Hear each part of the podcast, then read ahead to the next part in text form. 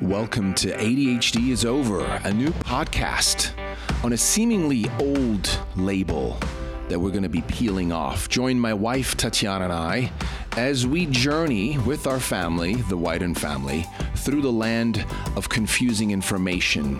We're going to visit both sides and let you decide because the power is with you. Welcome to ADHD is Over.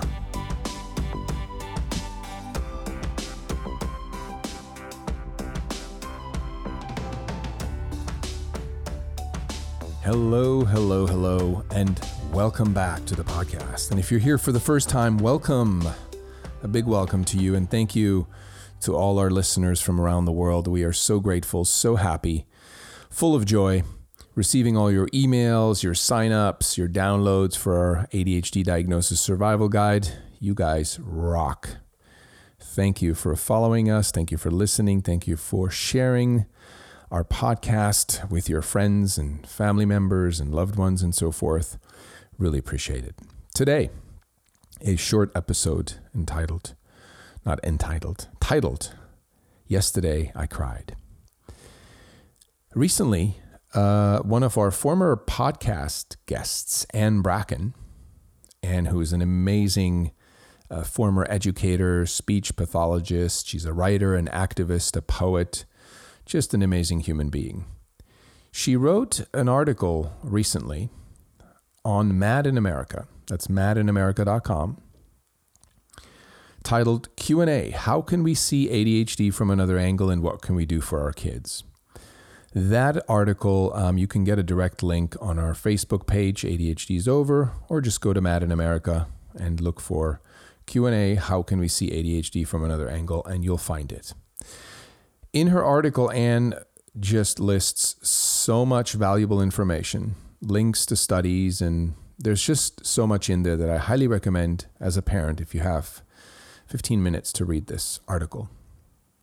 And the reason why I cried when I read the article is because Ann had asked me to ask me, you know, a few questions around ADHD, our family, the movement, and so forth. And when I got to the part in the article where she talks about our family and what we've done uh, to guide along our son, Khai, I just could not hold back the tears. When it got to a point where it says, the Wydens eventually decided to homeschool both of their sons, Khai and Etienne, and now the boys enjoy a hybrid education, two days at a public school that offers a homeschool program, and the rest of the time learning from home. And here's the sentence that just triggered all my tears. It said Khai passed the entrance exam for a prestigious high school and will be starting there in fall. It looks like the road the Wydens took has been successful for their sons in many ways. I was so overcome with joy and gratitude when I read that because that is exactly what's happening in our lives. That our son, who seven years ago was said to have a disorder, not just one. He was said to have six disorders. I won't go into detail, but it was ADHD, autism, dyslexia, and so forth. And who was said to become a druggie and potentially go to jail and be a failure in life unless he was medicated. This is seven years ago, the words of the principal of the school that we were at at the time. To now look back and say, wow, it's been a hard seven years. We've done a lot of work, a lot of healing, a lot of changes in our family. All the areas of our lives have been pretty much thrown up in the air, evaluated and questioned. And then we went to work on it to see if we could improve those areas of our lives such that it would bring more a feeling of safety, of calmness, of connectedness, attunement in our family. And that's what we've done for seven years. And to now read it in the words of someone else in an article that's online, that's for the world to see, it was just so much emotionally for me to handle. And, you know, the more healing I've done in my own life, um, bringing back up these emotions that have been tabbed down and stored away and hidden since my childhood, allowed me to just really get present to the miracle that that is, to this hard journey, this road less traveled, but to see that actually it paid off. And that's why I'm doing this episode to inspire, hopefully, you, the listener, you, the parent, if you have a child that's recently been diagnosed with ADHD or or you're not sure or it's been a while and you're not sure if you want to continue with the medication or there's been side effects or you're just not sure what to do, right? I'm here to say that there is hope because we've seen it happen. Now, it's not an easy road to take, it's not easy work. But here's the kicker if I could leave you with one thing right now, today, one piece of advice in this podcast, if I could never ever record another episode and somebody would say, We're about to take this down, all you can leave is one piece of advice. I am ready for that because it's been percolating for seven years, and I would always ask myself, so what is it about ADHD? What what are you trying to say? What right? What are you trying to say, Roman? Well, here it is. Get ready. And I have not written this down. So just give me a second here. What is the one piece of advice? It's very simple. We are the living example that going down this this tough road of really doing the work in the family works. We've now seen it, and I've talked to many others, many other parents who've done what we've done, or similar approach, and their kids turned out. They're okay. They're getting married. They're starting businesses. They're traveling the world. You name it. They're okay. So we're just another example. We're not the only, we're not the first. But here's the piece of advice I guarantee you that if you take the road less traveled, that if you have a diagnosis at hand, that if you say thank you, but no thank you, I'm now aware what Western medicine or psychology or psychiatry thinks of this issue, yet it does not resonate with me, right? If you're in that camp, which is why you're here most likely. Then you are embarking down the road less traveled. Now, there are other fellow travelers on that road. I've seen them, I've interviewed them, there's lots of them, so don't feel like you're the only one. It may, may be the road less traveled, but it ain't you being the only one on that road, is what I'm trying to say.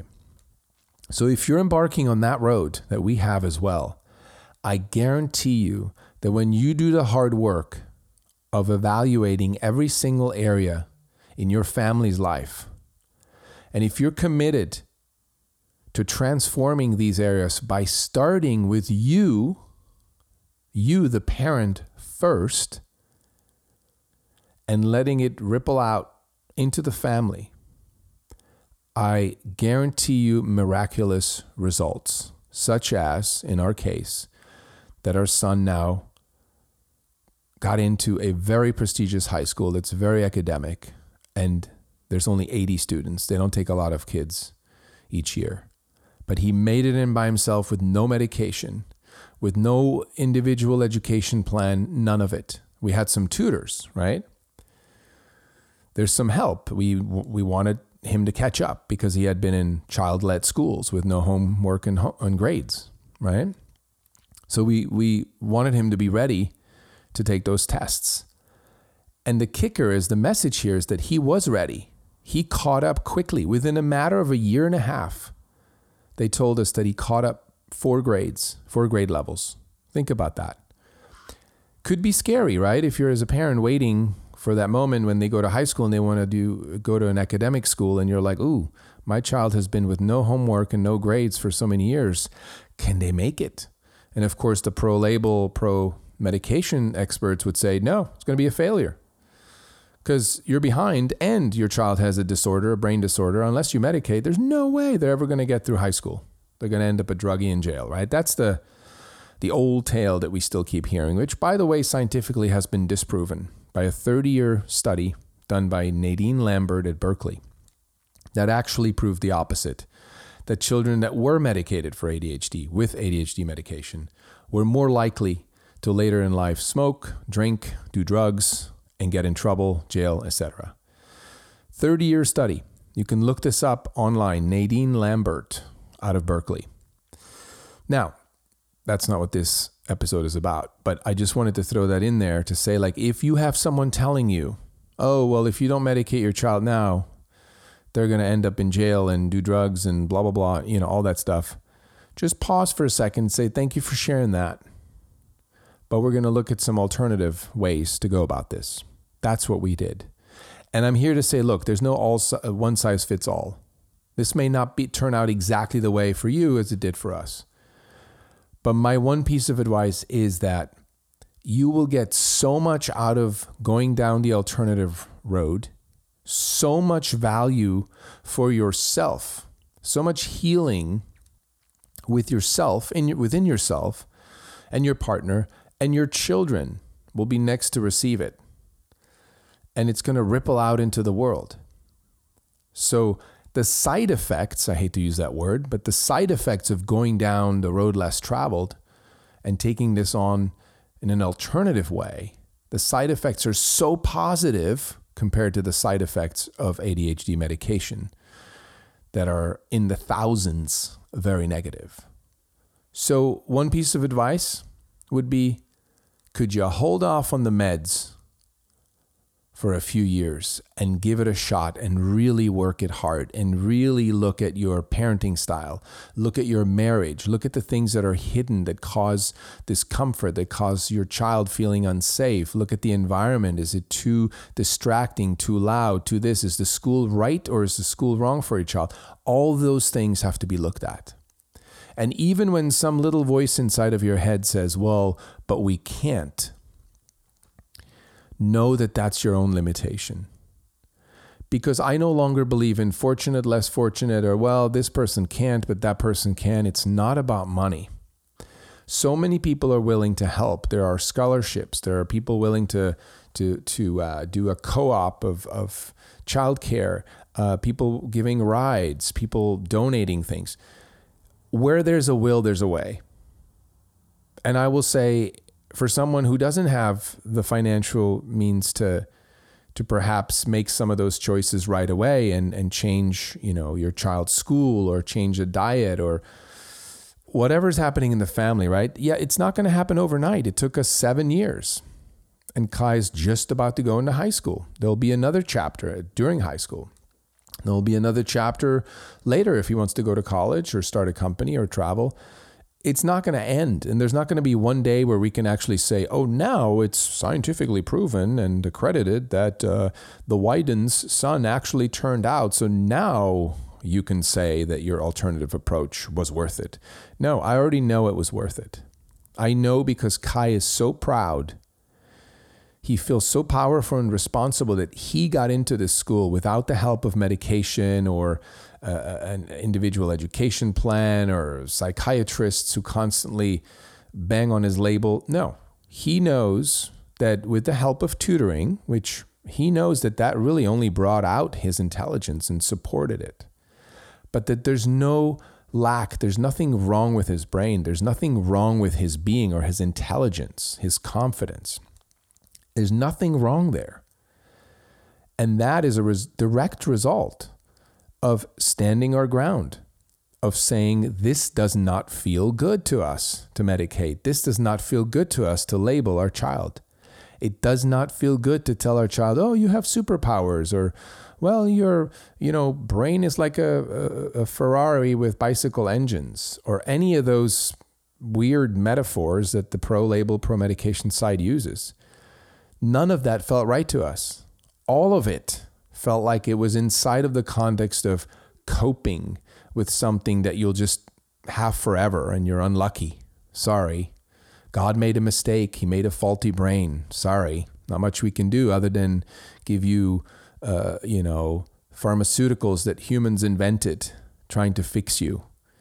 That makes no sense. Never made sense to us. Never have and has, never will. And so we had to really honor our intuition. And so again, if there's one piece of advice is you owe it to your child, we believe, to first try the alternative approach, but like give 110%. Because if you give 80%, most likely it won't work and you'll you'll be disappointed and you'll feel like you failed and then you you slap on the meds and the label and off you go. I would say we owe it to our children to pause and to remove as much friction, as much of the distractions, the, the, the, high energy busyness, stuff that causes their nervous systems to be in high alert. The environment is very important from the school, the type of school they're at, type of diet. Um, you know, everything matters. Everything. None of it is the cause, but all of them can sort of inflame, if you will, cause inflammation of distraction, right? But when we can remove those those um, stress factors from the environment of our children, our families, children calm down. We've seen it happen.